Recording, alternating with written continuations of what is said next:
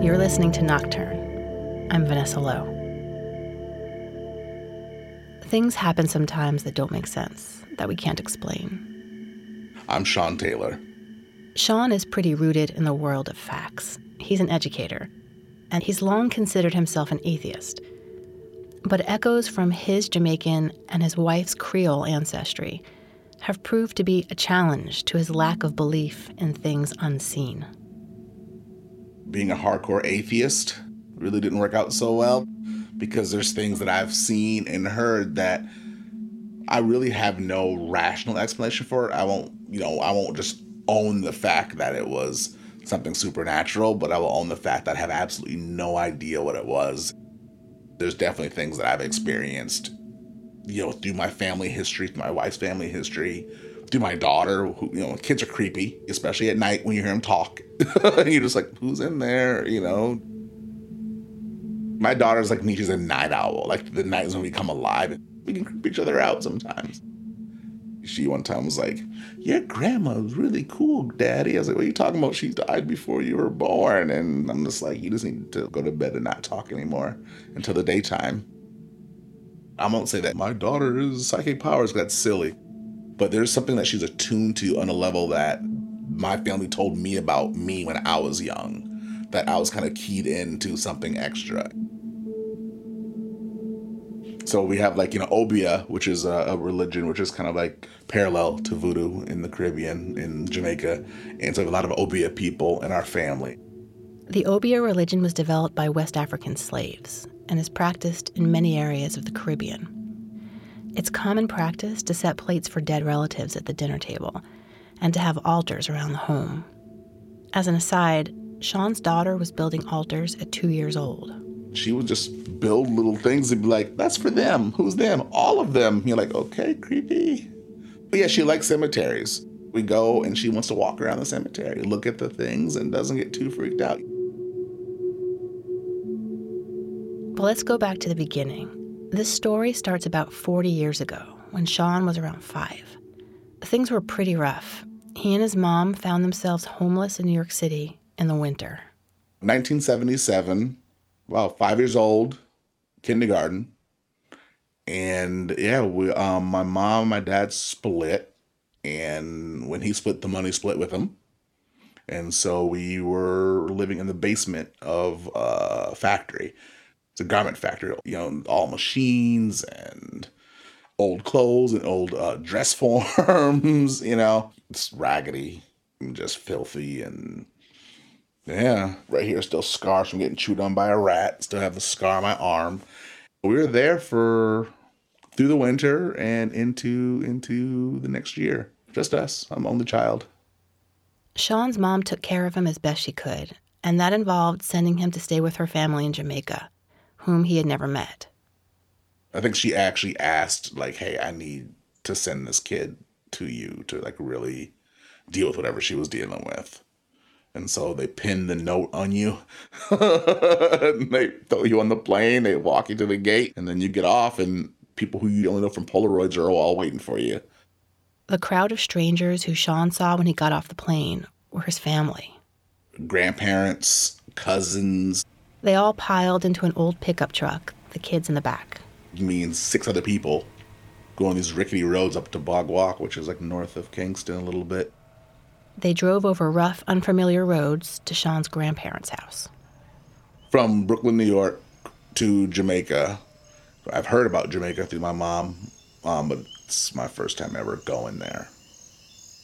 It was culture shock. Coming from New York City, even nature was pretty new to Sean. I mean, it was so quiet where crickets or whatever the hell was in the dark made so much noise where it was impossible to sleep. I mean, it's it's late and there's no streetlights. And I've never in my life seen stars like that.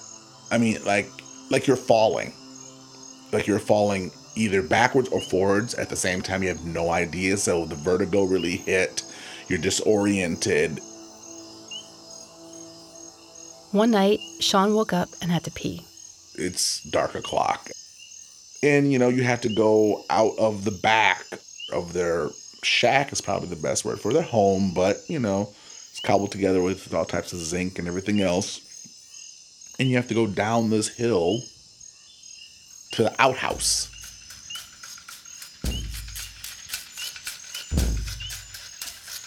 That would be tough for most five-year-olds from New York. But Sean had some additional challenges to deal with. Remember the Obia religion he talked about? I remember like being told to walk sideways to minimize my shadow. Otherwise, a duppy would snatch my shadow and I will never fall asleep again. Who says that to a kid who has to go to the bathroom at midnight? Well, someone who believes in duppies. A duppy is, is a spirit. And one that apparently likes shadows, but strongly dislikes clinking bottles. In many places in the Caribbean, people hang up Coke bottles and rum bottles so the spirits can't come into the house. At night, I remember hearing the bottles clink. Winds blowing over them. So there's that kind of... and they're clinking at the same time. And it's creepy. Picture it. Five-year-old Sean is walking sideways down a dark hillside, desperately needing to pee. He's terrified that a malevolent spirit will rob him of sleep forever if the moon hits him the wrong way and casts a shadow. The moon's gorgeous out, and I'm looking at the ground like, man, oh, still too big, you know? And so I'm like, put my hands, I'm going side to side, and I'm, man, I gotta go to the bathroom. The goats are out there running around, chickens are out there running around, so it's, it's already contextually nothing I'm familiar with. But it's also that type of night where it's bright. It's nighttime, but the stars are out, the moon is out, there's no clouds. And there's like this two blades in the ground. Just stuck in the ground. I'm looking at that, whoa. At first it looked like, I don't know if you remember the old school push lawnmowers, the old school ones. It looked like that with a handle. So obviously you use those with your hands. And it looks like there's blood on it. Something like, maybe those are things that they kill the goats with, you know, because I know, I mean, I'm not a dumb kid. I know when we had the other goat before that, I know where it came from because there was four one day and three the next day, so I know what's going on. But I was like, okay. Go to the bathroom, almost die because I'm terrified. It was just scary. And then I remember being lost, and then my grandma kind of like, you know, okay, there she is, and then really taking off. And then asking about it in the morning, like, what are those big old knives in the ground for? I was like, I had got cut at night. You know, she's like, oh, no, those are Triumph's blades. Sean's grandma said those were Triumph's blades. Keep in mind that up until that point, Sean had never heard of his great-grandfather Triumph, or the history and some might say celebrity that surrounded him. And then I'm like, who's that? And then they showed me a picture of him, and and he's just, just the grumpiest looking guy in the history of the universe. Fedora, tie. I mean, you just look in his face, you could tell that he would take you out if he if he needed to. Uh, one local newspaper article about him in there, and it was like, you know, is he wanted or not? Is he doing what they're saying or not? And apparently this guy was living in the hills and was like chopping white people up. Like literally was like a freedom fighter. Like, no, British should never be on Jamaica. You bought us from Africa. And he would just go and with machetes and then just hide. And so apparently the police was looking for him for a long time, and government officials were looking for him for a long time. He was this guy who people loved and protected. Well, some people loved and protected him. Clearly not the ones he used his machetes on. Triumph was born sometime in the eighteen eighties. Less than fifty years after slavery was abolished in Jamaica.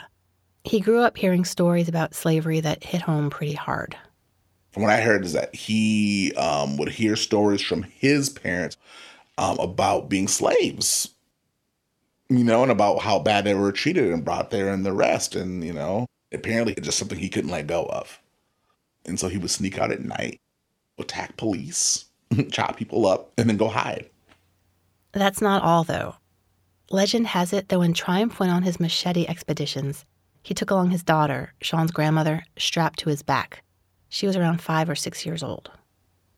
and she was holding on quiet, and she was basically acting as a lookout. There's one, and whoop, chop him up, and go hide, and go run back in the woods. But yeah, she would be there, like him. Apparently those two were also night owls. Like my daughter and I are night owls. Aside from Triumph and Sean both being night owls and having night owl daughters, Sean takes after his fierce great-grandfather in another way. I think he's a badass. I think he was a man of conviction. I think the men of that side of the family have always been very comfortable with violence. Not like that we seek it out or anything, but if you get into a fight, it's like, okay, we get into a fight. You're my grandfather. I mean, I saw my grandfather take out three Harley Davidson dudes, you know, because they call him a nigger. And just walk over and punch one guy in the face and just kept going. And afterwards, we went out to ice cream, and it was like nothing happened. I bounced in nightclubs and have been to hundreds of street fights. Violence was like a language that the men of my mom's side of the family really, really spoke well. Sean got confirmation of his similarity to Triumph around fifteen years ago when he was in Jamaica and someone spotted him. Somebody looked at me in the face. I was actually in Coronation Market, and someone was like, "Are you a McConnell?" And I was like, "Yeah." He says, "You look just like your great-grandfather, Triumph." And it's an older woman. And I was like, "Okay, I do." She says, "Oh, yeah, in the face and your eyes. Like, you look happy with your mouth, but you look mean with your eyes." She says, "Oh, he was he was a bad man. He was a bad man." A bad man in Jamaica is like cowboy here. So it's like an outlaw. You know, like, "He's a bad man." I was like, "What do you mean?" He's like, "Oh, him used to go out there with a machete and chop them up. People used to love him for it." Sean only stayed with his family in Jamaica for the summer. When fall came, he went back to New York, where his mom had found an apartment with heat and no rats.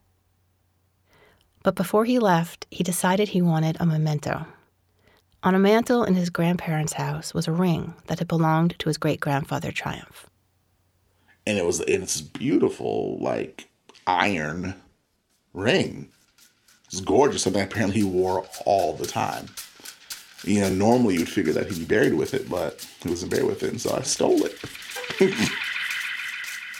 I was a master thief at that age, because being, you know, when you're poor, and your mom who wasn't able to really provide at all in any real way, I was really, really good at stealing things as a kid. I had like a little a little box of things that I stole, comic books and action figures and whatever, and so this is part of that kind of haul. That box of stolen goods with the ring in it stayed with Sean for decades. And moved with me from place to place to place to place to college, different states, different countries. It always came with me. Fast forward to um, me being a parent. Triumph's ring took on a new meaning for Sean when he had his daughter, Hyacinth. By that time, both his and his wife's parents had died, so his daughter had no grandparents, no elders to regale her with old family stories. Ring has had zero impact until I have a kid who I kind of want her to have this history. I want her to understand kind of like where she comes from, because not having grandparents on either side who normally you would just ship them off to to get the stories and to get the recipes and to get the whatever that you would normally pass down, she has that on neither side. And so I'm like, "Oh yeah, I have this, you know, this ring," but still never really thought about it. So Sean had shown the ring to his daughter, but that was it. He put it back in its box so she wouldn't eat it or lose it. She was a baby. He just continued to hold on to it, thinking it might help his daughter feel connected to her ancestors someday when she was older. And then when his daughter was around two years old, Sean's wife had to go out of town for a few days. It was the first time he'd been alone with his daughter for that long, and he was struggling a bit with the challenge of parenting a toddler on his own. One night, she would not go to sleep. By eleven thirty, Sean was getting desperate. She was crying. Like, she would not stop crying. And I'm freaking out, frustrated, because I have no idea what to do. And there's nothing worse than not being able to help your kid. Sean fell back on an old standby, the bedtime story. But he decided to throw in a little family history while he was at it. I don't like the Golden Key books. Family connection is really, really important. Like, the family stories are really important. I kind of wanted to know. And so I'm like, what would I would like as a kid going to sleep? Oh yeah, action. So let me tell my daughter some action stories about her her great great grandfather killing people. From the stories that I, I've heard. And of course for her, I was like, oh yeah, then he snuck through the bushes and then he, you know, jumped out and, you know, and, and, and this wasn't working. Since Sean's daughter was usually soothed by walks near water, he got out the stroller. Me being the idiot that I am, I was like, let's go for a late night walk around Lake Merritt. And this is before Lake Merritt was now the new gentrified Lake Merritt.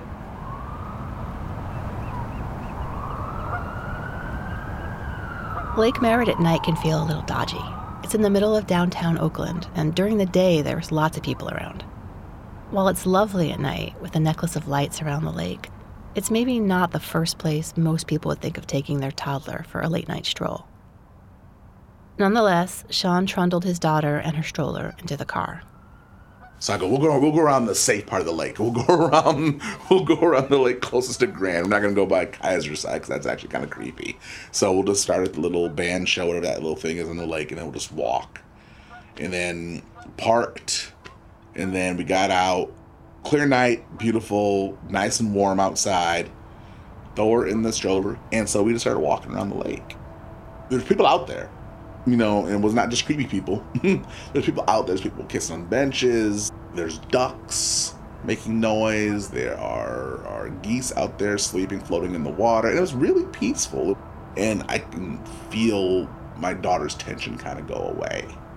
Like, she's she's still snuffling and kind of mumbling, but she's not like the full-on wail that she was doing for literally like ninety minutes. And so I'm getting calm. And I'm like, okay, maybe just... maybe a couple minutes, and then we can just get back in the car and she'll be asleep for the entire time and I can actually do work in my car. That thought lasted about a minute. Someone started following us. We were being tracked. I just know because it's just, that's what that's what predators do. They track you. I know danger. I'm, I'm really good with danger. And um, I'm like, okay, wow, what am I going to do? You know, like, how do you, you know, if this guy does something, like, what do I do with my daughter here?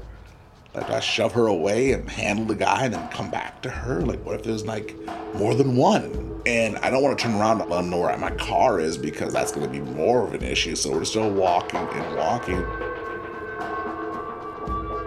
He starts coming towards us. And I'm like, I have no weapons on me. I have, like, nothing. I'm like... the water's to the right-hand side of me, and so what am I gonna do? Like, throw my daughter into the lake? Like, what's gonna happen right now? And it starts, like, cutting across. The man continued towards them and came up close to Sean and his daughter. It was clear he was up to no good. Sean's defense reflex started to kick in. I just felt like, I thought it was an adrenaline rush. Like, I'm ready to go. Like, okay, I'm gonna, I'm gonna take this guy out, and I'm gonna run with my daughter. I'm gonna leave the stroller here, and I'm just gonna take off with this baby.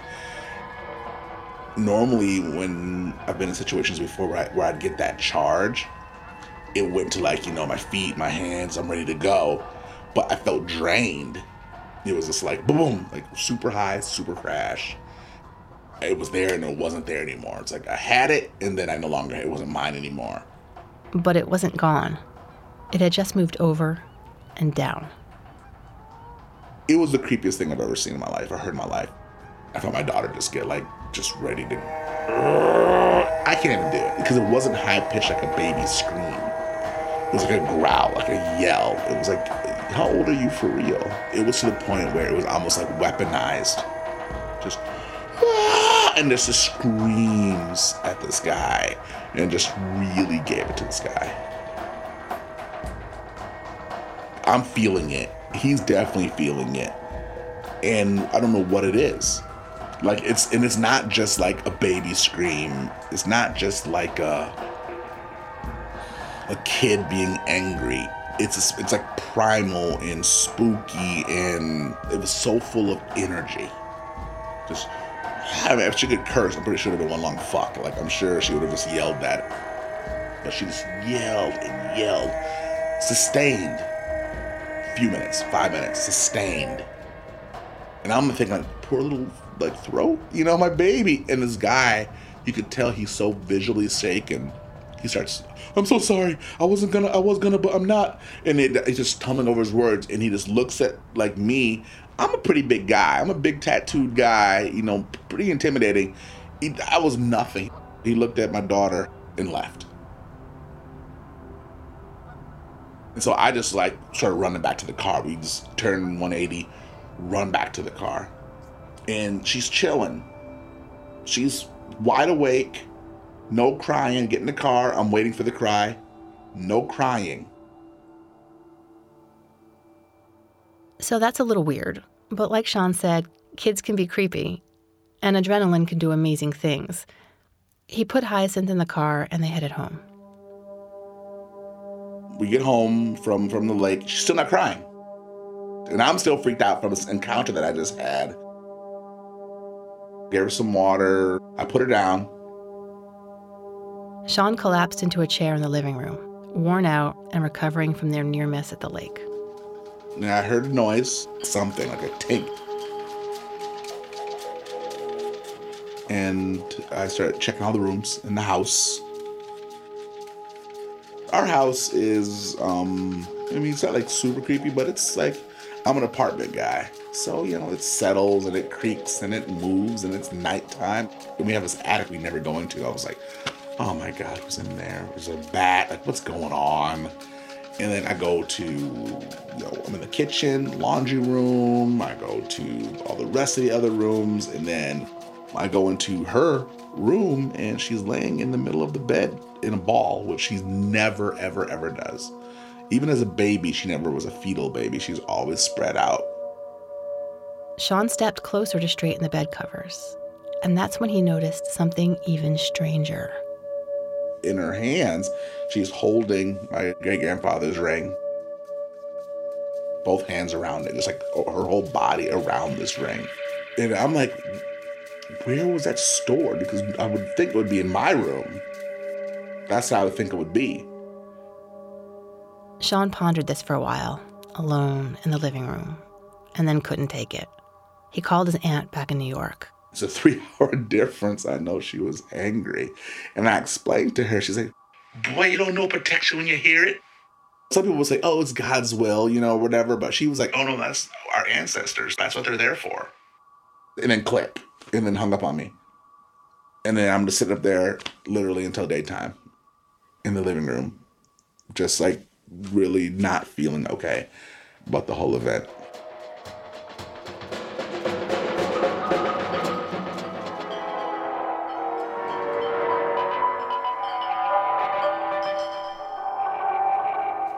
You've been listening to Nocturne. I'm Vanessa Lowe. Nocturne is produced by me and was created by myself and Kent Sparling, who also composed the theme music. You can find more information and music credits at nocturne podcast dot org. There's lots of ways to support the show. You can like us on Facebook, rate us on iTunes, or donate on Patreon. The website has links to all of that. But most of all, tell your friends about the show. And if you have a story idea, we'd love to hear it. Email us at hello at nocturne podcast dot org. Nocturne is a proud founding member of The Herd, an independent collective of sound-rich storytelling podcasts. There are six shows, and they're all really well-produced, thoughtful, and illuminating. Go check them out at the herd radio dot com. That's H E A R D. Thanks for listening.